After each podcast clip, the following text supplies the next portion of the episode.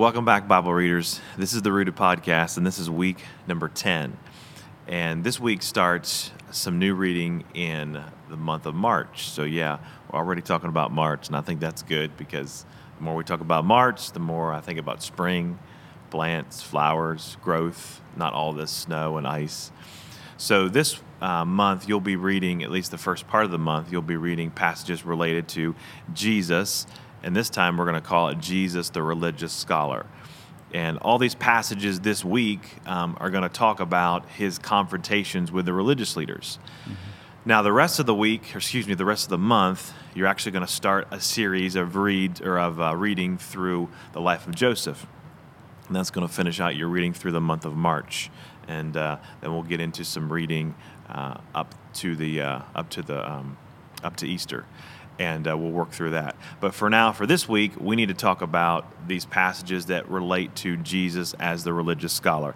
And so I went through and selected the probably the most familiar ones, and, and really these are Jesus's confrontations with the religious leaders. And I think that's probably um, one of the biggest things that you find in the Gospels. He always has this confrontation with the religious leaders. And I think the main reason we have to remember is that he had a strategy with it. Because if he could get through to the religious leaders, then the religious leaders could in turn teach Jesus' teachings to the people. It was kind of a way, think about it in the Old Testament, when there was a prophet who spoke for God to the king. The prophet would go to the king and tell the king, "Thus saith the Lord." This is what the Lord says. And if the king was good and listening, then he could...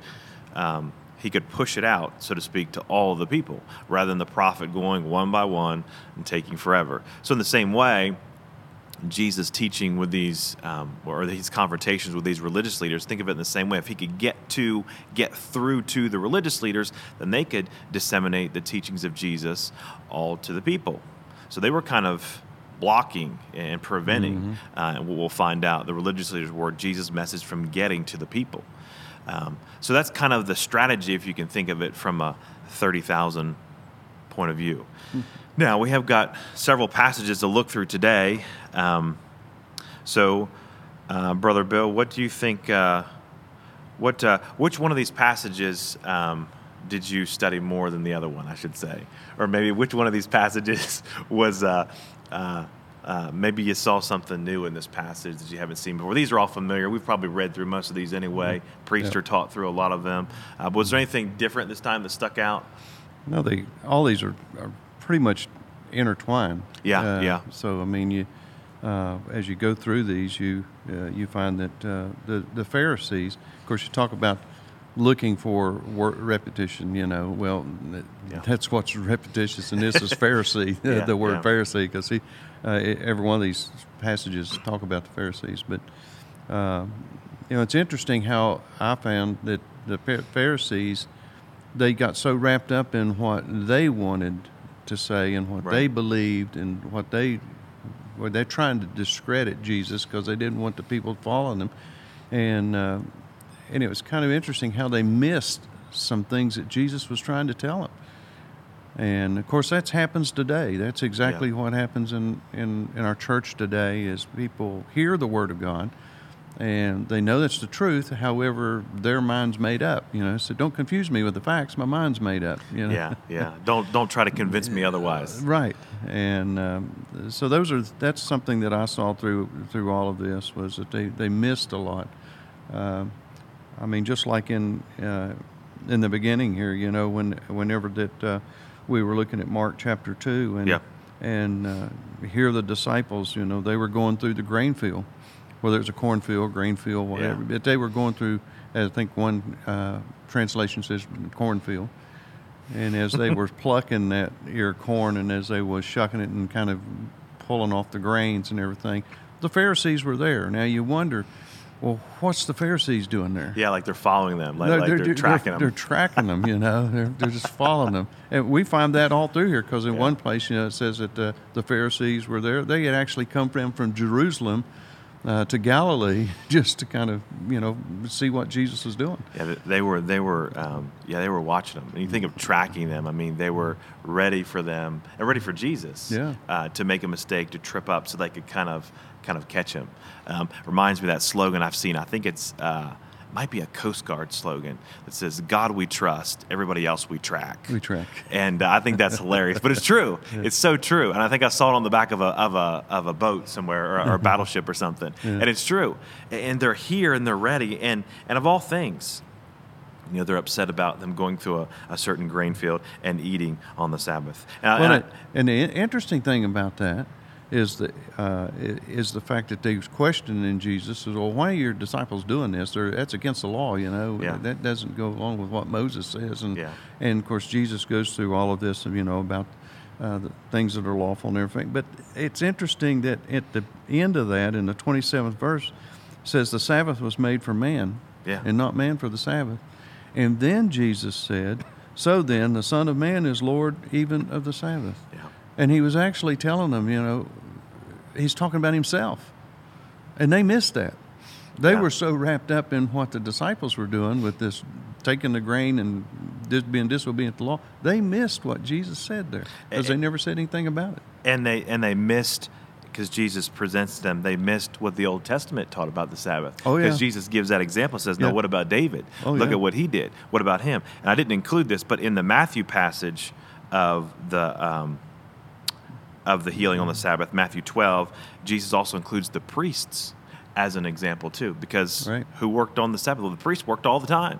So are they somehow, you know, yeah. they're eating the bread too. Are they somehow unholy too? So Jesus, they missed it. And Jesus is also saying, hey, look, you guys need to know what your scripture actually says. Yeah. Well, that's the reason Jesus is a scholar. Right, exactly. He, exactly. I mean, it's his word. He that's knows. Right.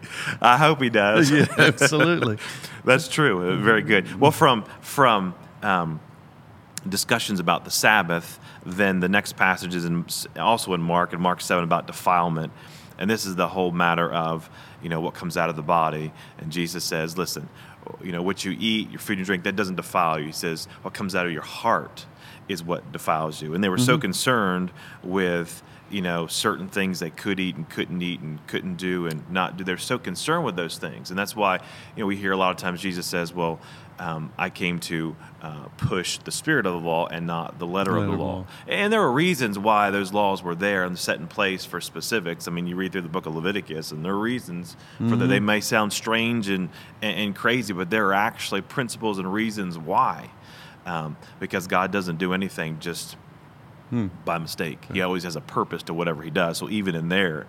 But here the religious leaders, um, and I think it's interesting, is um, they, um, in, in, that, in that passage in Mark chapter seven, uh, Jesus actually includes, or, or I should say Mark includes, two more miracle stories in Gentile territory. So here's Jesus doing these miracles in territory mm-hmm. with the, that was off limits. So in the Pharisees' eyes, he was also defiled. defiled. And yeah. uh, that's one of the reasons why um, I guess they pushed on him for that. But I mean, Jesus is clear enough and says, you know, what comes out of your heart, yeah, you know, is what that, defiles that's what you. Defiles you. Yeah. And I think there's a verse in Proverbs, I know there is, that says that. Out of the heart come, come the issues, issues, of, issues life. of life. It's similar yeah. to that, maybe not yeah. the exact. Say, guard your heart with all diligence, for out of it come the issues. Come of the life. issues yeah. of life, yeah. And so. Um, But again, those religious leaders were so concerned with the external and so concerned with um, doing things on the outside that they weren't even worried about their heart. Yeah. Um, That's why Jesus says, well, you know, what goes into the body goes into the stomach. Yeah. And he said, then it's processed and it's cast out. Yeah. But he says, what comes out of the heart, what, what is in your heart, that's what comes out. It's going to eventually come out. That's what defiles the individual, yeah. Yeah. I mean, he gave a whole list of all of that stuff, too, of what... What comes out of the man's heart? It's not a good list. It's a rather no. ugly list. No. That's in Mark seven, chapter seven. What about um, the probably the one that our readers are most familiar with here, the John passage, John mm-hmm. chapter three. I mean, this is Nicodemus and yeah. Jesus, and this is a good confrontation. Um, and I say a good, you know, Nicodemus here being the Pharisee is not trying to... Um, trip Jesus up. He's not trying to confuse him. He's not trying to confound him. He, he wants to understand. Yeah. And, and you don't see this. And so to this I look and I say, look, there's lots of religious leaders, probably many, who actually accepted what Jesus said, but they were just afraid to come yeah. forward with it. And uh, right. Nicodemus being a, a secret disciple, so to speak. Of course, he shows up later on at the death mm. of Jesus, helping bury him. Yeah. But to me, that screams and says, look, there were lots of people, because I think we have this notion that all the religious leaders were against Jesus constantly, you know, all on one side. No. It's us against you. But it wasn't. No. And here's a great example of Nicodemus, right, who um, just didn't understand salvation. And he was trusting in those Jewish things like his ancestry, his heritage, you know, are those things? And Jesus says, no, none of those things.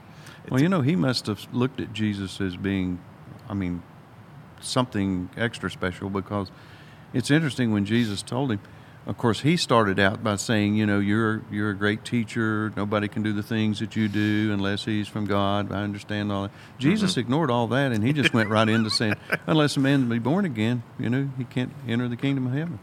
And so you, uh, and he asked him, you know, Nicodemus asked him, he said, uh, uh, well, how can this be? You know, can a man, when he's grown, can he enter into his mother's womb and be born again? And, you know, that's, that sounds kind of ridiculous. You know, we, we think about that and yeah. say, golly, that just don't make any sense at all, you know. Not at but, all. But he must have been looking at Jesus as thinking, well, you're going to share something with me about how this can happen, that you can be born again through woman, you know. But, uh, of course, Jesus goes on to tell him, you know, you got to be born of the flesh and born of the spirit, you know, born of water and born of blood, uh, flesh and, uh, and spirit. So, Uh, he said, that which is flesh is flesh, that which is spirit is spirit. And and, and it makes sense because of his not understanding, because um, I'm thinking of the passage in First Corinthians two, and, and Paul says, you know, the natural man only understands the things of the natural, and the, right. but the spiritual man understands the things of the spirit. And so here's Nicodemus, and he really hasn't come to accept Jesus as who he is, so he really doesn't know, and Jesus is trying to give him understanding. And so he gives us some illustrations, too, kind of as a way of teaching and trying to explain it. And, of course, I'm thankful for his confrontation with Nicodemus, because from that confrontation comes one of the most, well, if the yeah. not most familiar, familiar. verse right. in all the Bible. I mean, the "For God so loved the world" verse, and um, and but sometimes we miss the la- the second verse, verse seventeen. God sent not a son into the world to condemn the world, uh, but to save it. And so there's so much there in that passage, and, and his confrontation with Nicodemus. And, and so to to me, to us, as you read through, that's a good example. So look at Nicodemus saying, thank the Lord that Nicodemus showed up and John included it. So now we have the benefit of of that conversation. Absolutely. And and we also know, hey, all the Pharisees, they weren't all, they didn't all hate Jesus. There were some that didn't. And you find it's interesting too is that Um, in the Gospels, and I think I may have said this before, but in the Gospels, the Pharisees seem to be the focus, okay? Mm-hmm. So the Pharisees are the ones that are confronting Jesus, he being the teacher, uh, and the Pharisees would, would be the ones who were at the synagogues every week, and Jesus was going to the synagogue, so he was kind of in their territory. Jesus wanted to be associated with the common people, and so they taught the common people, and so it's it's it's they're the confrontational point. Um, in the Gospels. Then you get into the book of Acts, and another group comes along called the Sadducees. Sadducees yeah. And the Sadducees kind of become the forefront, and they're the kind of politicians, the wealthy class of the day. It's because Peter and John are preaching at the temple steps, and the temple was the territory of the Sadducees. So there's kind of some differences, just, just to think big picture as well. As you're reading through the Gospels, the Pharisees seem to be the ones that, that are causing a lot of Jesus's frustration. And uh, but again, Uh, there are lots of ones here, and we're giving a good example. Nicodemus is one who was uh, a good Pharisee, I guess we might call. I don't know if mm, you could say yes. a good Pharisee or a bad Pharisee or, or, or other Pharisees. Well, what about the rest? What about, um, I've got a passage here in Matthew, yeah. in Matthew yeah. and uh, Mark, Matthew sixteen and Mark eight. Mm-hmm. Um, and again, in Matthew, the Matthew passage, uh, there's a sense of opposition Um, in that Matthew passage, in Matthew sixteen, verses one through twelve. And it also shows up in the Mark passage, Mark eight, eleven through fifteen. And the religious leaders uh, want a sign. They're yeah. constantly wanting signs, aren't they? Yeah. They're constantly, Always. show us a sign, show us a sign, show us a sign, which shows that yeah. they don't believe, or they're still looking for it. Or it's almost as if uh, Jesus hasn't proven himself. And you think, as you read through the Gospels, I mean, how much more proof does he need? Well, you know, it's interesting, too, that uh, in, in Matthew there it says that uh, the Pharisees were seeking a sign. And uh, he said, Get, show us a sign from heaven. And I kind of have to chuckle with that, because then Jesus says, well, here's you a sign from heaven. He says, you know, when it's red skies in the morning. I know. you know he, said, you know. He does the old adage, yeah. yeah. He just throws back at us. So you you recognize a sign from heaven when exactly. it's red skies in the morning, you yeah. know, sailor's warning, you yeah. know. If it's red sky at night, sailor's delight, you know. Exactly. So, uh, and it just kind of makes you chuckle a little bit that Jesus had a sense of humor with these guys, you know, that said, hey, you've got signs. You just don't know how to interpret them. And um, mm. and and he run into that even with his disciples, uh, because you know at the same passage is talking about the bread. They had forgotten to bring bread, and mm-hmm. they were concerned about bread. And Jesus was telling them, says, you know, beware of the leaven of the Pharisees. You know, yeah. and, and they kept asking uh, questions kept, about bread. They kept asking him because they thought he's talking about the bread. Exactly. And uh, finally, Jesus just had to tell them, says, you know, how long are you going to be like this that you don't understand what I'm. And then finally, uh, they understood. He's talking about the leaven of the Pharisees, that yeah. the fact that their teachings and all were were were spreading and and adding, you know, to uh, to the controversy and everything that's going. So yeah. don't pay attention to them. Don't follow them. You know? Yeah. In in verse twelve of chapter sixteen of Matthew, that's that verse where it says, "Then at last they understood, understood. that he wasn't speaking about the yeast in bread, bread, but about the deceptive teaching." I'm reading from N L T, deceptive teaching of the Pharisees and, of course, and Sadducees. He includes them there as well.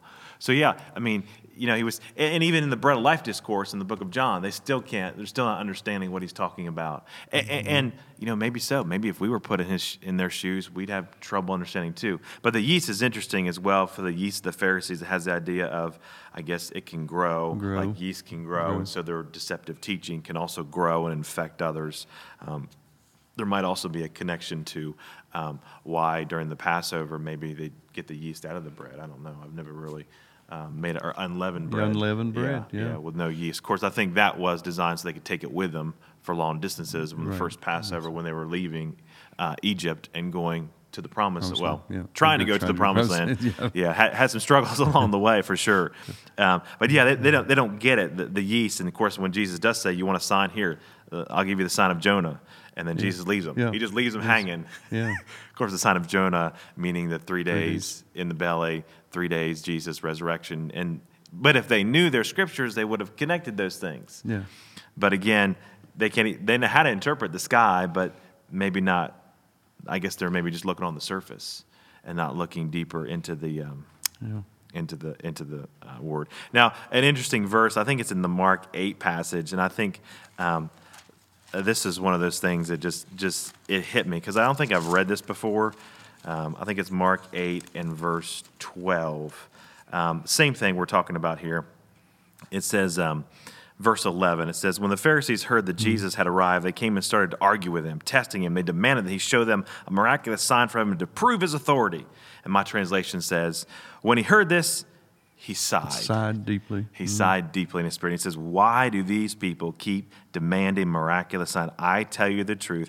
I will not give this generation any such sign. So he got back in the boat and went to the other side. He just sighed. And you can kind of feel, as I sat there and thought, wow, you know, here's Jesus. Yeah. And they're constantly asking him to authenticate his ministry. He's doing it all the time. And yet they're still asking him, okay, give us more, give us more, give us more, give us more, give us more. And, and, and he he he's constantly trying to authenticate that. No wonder he was frustrated. No wonder oh. he was exhausted. Absolutely. No wonder he sighed or had to get alone and, and have time with the Father. I'm sure he had questions. Says, Lord, this is, you sure this is what you want yeah. me to do? I mean, these Pharisees are, are not letting up. They're just constantly asking me these same things. And, and mm. it's it's like they were wanted Jesus to be a, Um, like a, a genie in a bottle, you yeah. know, uh, like a cosmic genie. You know, come on, just supply what we yeah. want you to do, you know. And, and Jesus says, no, I'm not going to give you a sign. I've given you plenty of signs. And I think that's true because it comes to a point where, you know, mm. enough is enough. And if Jesus knows when enough is enough, then then enough he knows is enough. Enough, enough is enough. Well, you know, you, you kind of run into that. And and I know I've, I've pastored before.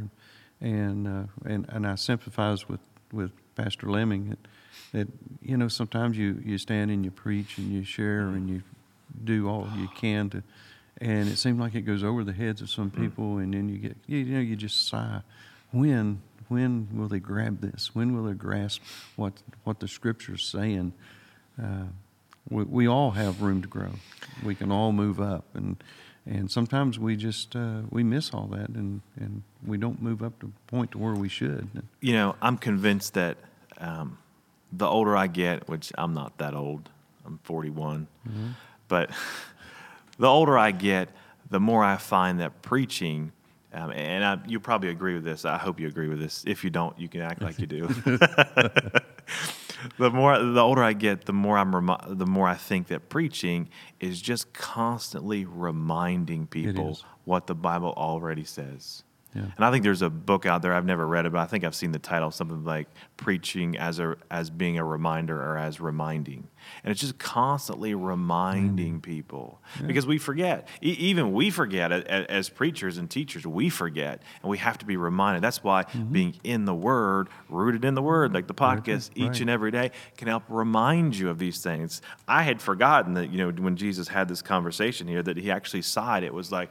Oh, like he was, he had it up to here. Yeah. And so I was reminded of that because I read through it. And so, you know, you get up in the pulpit and, and, and you're preaching, or pastor might be preaching, and you're like, well, why is he preaching the same uh, series of messages on the same thing? He wants to remind you yeah. about the same thing yeah. every single time. Well, we find Apostle Paul did that a lot. He said, I want to bring this to your remembrance. Yeah, yeah exactly. I want you to remember that. Exactly, I, I great point. It, yeah. And he actually used that phrase all the time. He used it a lot. Bring this yeah. back, because he knew he knew that they were forgetful. He knew the uh, human nature yeah. is, is to forget. And that's why... Um, constant reminder. And that's why we have the Word of God. Can you imagine if we were living in the first century and didn't have it? We yeah. wouldn't know. We'd have to memorize portions of it. We'd have to rely on the teachers that come through to remind us of what it said, right? But we have it in front of us. Well, so, I think that's because, too, that we, we live in such a fast-paced world, too. Yeah. And we're bombarded from every side on the pressures of life. And that causes us to forget or yeah. to push back those things uh, that we learn from the Scripture. Uh, whenever that's what's more important is the things from Scripture. And that's the reason we need to be reminded so we can keep keep that in front of us. And that's why we assemble together every, every single, single week, week to be reminded. That I mean, mm-hmm. if that's not a plug for making sure you're in church each and every week, I don't know what is. Um, just reminding you of what Scripture says. And there is a lot of what Scripture has to tell us. And so there's plenty to be reminded about. Um, and so that's why we gather together to assemble together. And and we, from the preaching of God's Word, we can be reminded of what He's already said. I mean, there's nothing that's new, new here. No, it's all it's, it's all, all here. We just have to read it, have to have to apply it, uh, and, and sometimes it just takes a good reminder, um, and sometimes it takes a, a different person speaking from maybe that same oh, text, absolutely, a different way, different response. Okay, well, this is not about homiletics, yeah, uh, which right. is the art and science of preaching, but this is about where we're trying to go through the text here. So we also have Mark twelve and Luke ten, which this was the question that Jesus asked, or excuse me, the yeah. lawyer came and asked Amen. Jesus, what is the greatest commandment? And Jesus says, uh, oh, yeah. all of them are. He says, love the Lord your God and love your neighbor as yourself. And basically he was doing, and we've mentioned this before, he was summing up the Ten Commandments, because the first four commandments talk about loving God. The last six commandments talk about loving others. So in, that, in essence, Jesus was putting his seal of approval on following the Ten Commandments. They're not ancient, uh, not an ancient decalogue that we get to throw out today. Jesus actually puts his seal of approval yeah. on that. And uh, but I think it's funny that this lawyer comes and, and asks Jesus the question. Um And this is another one of those examples, and I think that's the reason why I highlighted it in Matthew twelve, um, of a religious leader, because he was a lawyer, so some say he was probably a scribe or uh, of some kind. And I think I wrote it down here in verse, um, I think it's in the, it might be in the Luke passage, but at the end of what he's saying, um, I, I think it's in the Luke passage. I'll find it here in a minute. But Jesus commends the lawyer. Oh, yeah. Because the lawyer, yeah. it, it sounds like in the, is that in the Luke yeah. passage or in well, the Matthew? Well, it's a, it, in Mark here. He, or in the he Mark tells passage, him, he told, maybe uh, the wrong the, one. uh, well, he said, the, the scribe told Jesus, he said, you are right, teacher, uh, that you have correctly said, because he knew, he knew those, he knew that that was part of, of, the, of the word. Right. Uh, and then we find, uh, you know, Jesus, uh, you know, he he shares with him about uh, loving the Lord your God. And, of course, that is part of the Old Testament, too. We find that uh, uh, we find that in, what is it, Deuteronomy chapter yeah. six? Yeah. Yeah, that uh, that's and and we, we find that uh, loving with the heart is affections, the soul is the spirit, and uh, we find that the mind is our intelligence, our intellect, and our strength is our will. So true, and so true. So that that kind of uh, embodies all of us. That's the whole thing. That's all of us. That's it's everything yeah. about us. Yeah, yeah. I found the verse. Okay, was it? In, yeah. I was looking at Matthew. You yeah. know, it's when you abbreviate Matthew and Mark, it's so easy. M T, M K, you don't know what book you're in. Yeah. So I found the verse here, and it's in uh, Mark chapter mm-hmm. twelve, like you said. And I was yeah. looking at my notes, and it said Matthew. I'm so confused. He's saying you're not far from the kingdom of God. Exactly, that's what he says. Yeah. So I was looking for verse thirty-four. He says, mm-hmm. realizing how much the man understood Jesus, said to him, "You are not far from the kingdom of God." So this man knew. He, he, yeah. he Jesus was like, "You're almost there. You're you're going on the right track." So here's another example, like Nicodemus, another guy, a Pharisee, a scribe, religious leader here, um, mm-hmm. one of the teachers of the religious law. It says, um, verse twenty-eight. So he was close. He was getting it. So again, another great example in Scripture because they're there, uh, fighting that that stereotype that all the religious leaders hated Jesus, were always against him.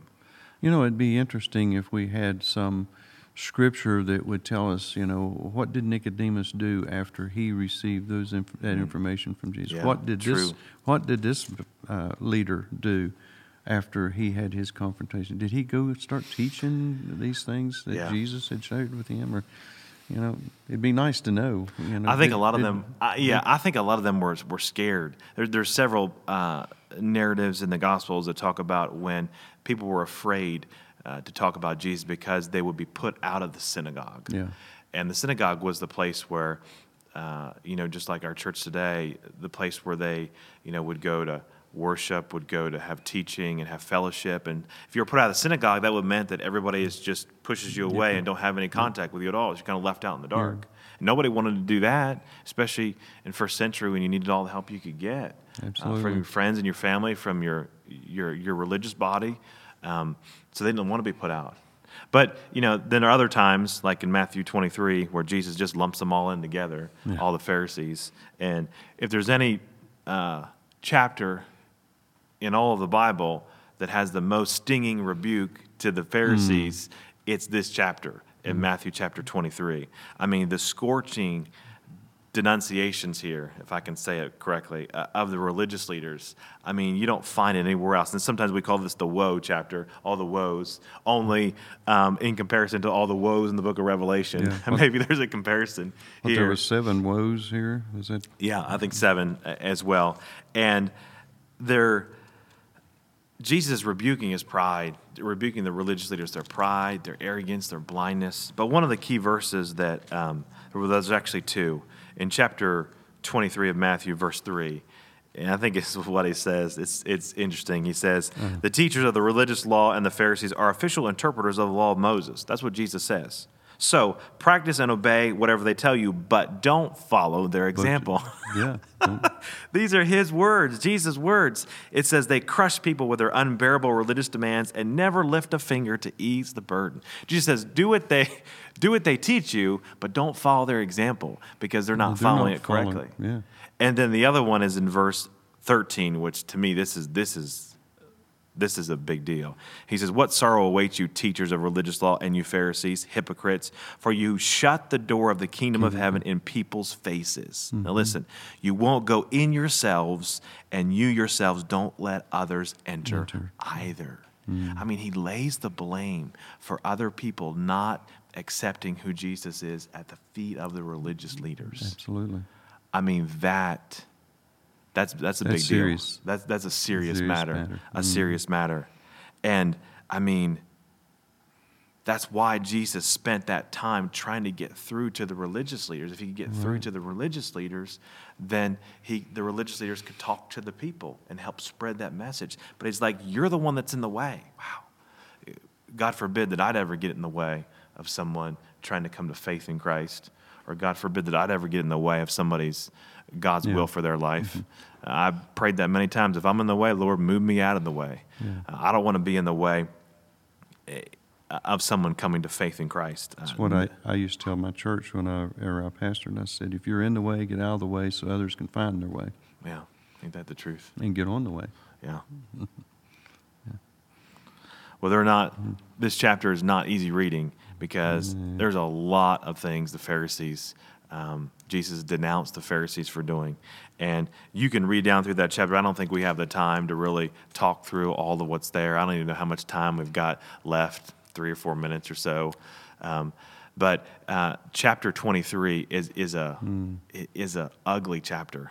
And, and, and, and as you read through there, um, like Bill was saying, seven different times. So mm-hmm. notice, and I think it'll say, woe to the Pharisees. It depends upon yep. what translation you're reading. Yep. Woe to the, the Pharisees, Pharisees. Woe to the Pharisees. And it'll say something, woe, and it'll say something. And so underline those key words. That'll help with repetition as well. Um, or I think my translation says, what sorrow awaits you, what sorrow awaits you, what sorrow awaits you, what sorrow awaits you, as you read down through here. And, and you can get a sense. And again, Jesus is kind of lumping all the religious leaders together. We know there are exceptions because we've just talked about them. But in general fashion, this is what it was like. And can you imagine all the heartache and all the mm. constant frustration um, that Jesus would have had? I mean, he calls them snakes and vipers. vipers. Yeah. Um, I mean, he calls them all different kinds of names. Um, and and it just gets worse and worse and worse as you read down through that chapter. Yeah. Any any last things you want to add? Well, about Jesus, the religious I'll try, scholar. I'll try to hurry I'm sure up you've through got some of these. There, hundreds I, of pages got all of notes. Kinds of stuff. But there was those three woes. Uh, the one, the one woe where it said that you know you, you pay your tenth and your mint and your deal and common and all that, but then uh, you know he said you you forget about justice and mercy and, and all that. And I think you know how true that is. Some people come to church, they'll put in their tithes and everything, and yet they they go back out and they live differently than I think it's than, their right to do whatever they want. Yeah, yeah. right. And then the, the other one where it talks about they were outside, you know, the cup. They were, you know, they were uh, they were clean, but on the inside, you know, yeah. they were dirty. And, mm. and I always think about I always I always think about when I when I was working over at the plant, and uh, we had a fellow there. He had a coffee cup, and he never cleaned out the coffee oh. cup, and it was just totally black inside. And I, every time I read this, I think of I think of his coffee this must cup. Must have been well seasoned. It's well seasoned. You didn't need didn't need any coffee. Just put water in it; it would be all right. And then the, the last one it was the whitewashed tombs. Yeah. And I'm already always reminded of. Uh, now I'm from the South. I'm from Alabama, and and uh, they do decoration down there at the graves and everything hmm. every year, and they're kind of faithful in doing that. Yeah. Uh, they they honor their dead, and, and I know one cemetery where my grandparents and great grandparents and great great grandparents wow. are buried, that they would actually haul in white sand and cover the graves with white sand on for decoration days. Hmm. And of course, you go and you put your beautiful flowers on there, and it looks good with yeah, that white background. White you know, background. And I always, I always think about that when I read this, because I think, you know, down under that, you know, there's nothing but dirt, or uh, in Alabama, red clay. yes. And uh, and be- below that, you've got bones. You yeah. got dead men's bones. Just yeah. and it just kind of goes along with what what they were saying. And, But uh, those are just some things that that doesn't have anything to do with our. I just wanted to throw that out. Those are things that you know I'm reminded of when. And you know, it's interesting as you're reading through certain Bible passages, your mind kind of goes into situations you've been in contact with, yeah, and you're connecting absolutely. keywords and things, and, and and that's part of the Holy Spirit trying to speak to your mind mm-hmm. and, and speak to your heart about this, because sometimes you might not make connections, and that's why you read. And then, you know, I mean, I've given you several different passages from Matthew, Mark, Luke. I mean, you can go and read the, the differing accounts and, and really make good connections between them. Uh, again, because Jesus is essentially saying the same thing in Matthew, Mark, Luke, and John. It's just different authors writing it different ways, highlighting different things. And so there's a, a good thing to have, like get a harmony, a harmony of the gospel, and you can read through the life of Christ that way. Absolutely. Well, I think that's all the time we have for this week. So as you read this week, and as you read about Jesus, the religious scholar, just slowly read through those things. Pay attention to repetition. Don't lose sight of the big picture. Um, and uh, uh, we'll see you next time.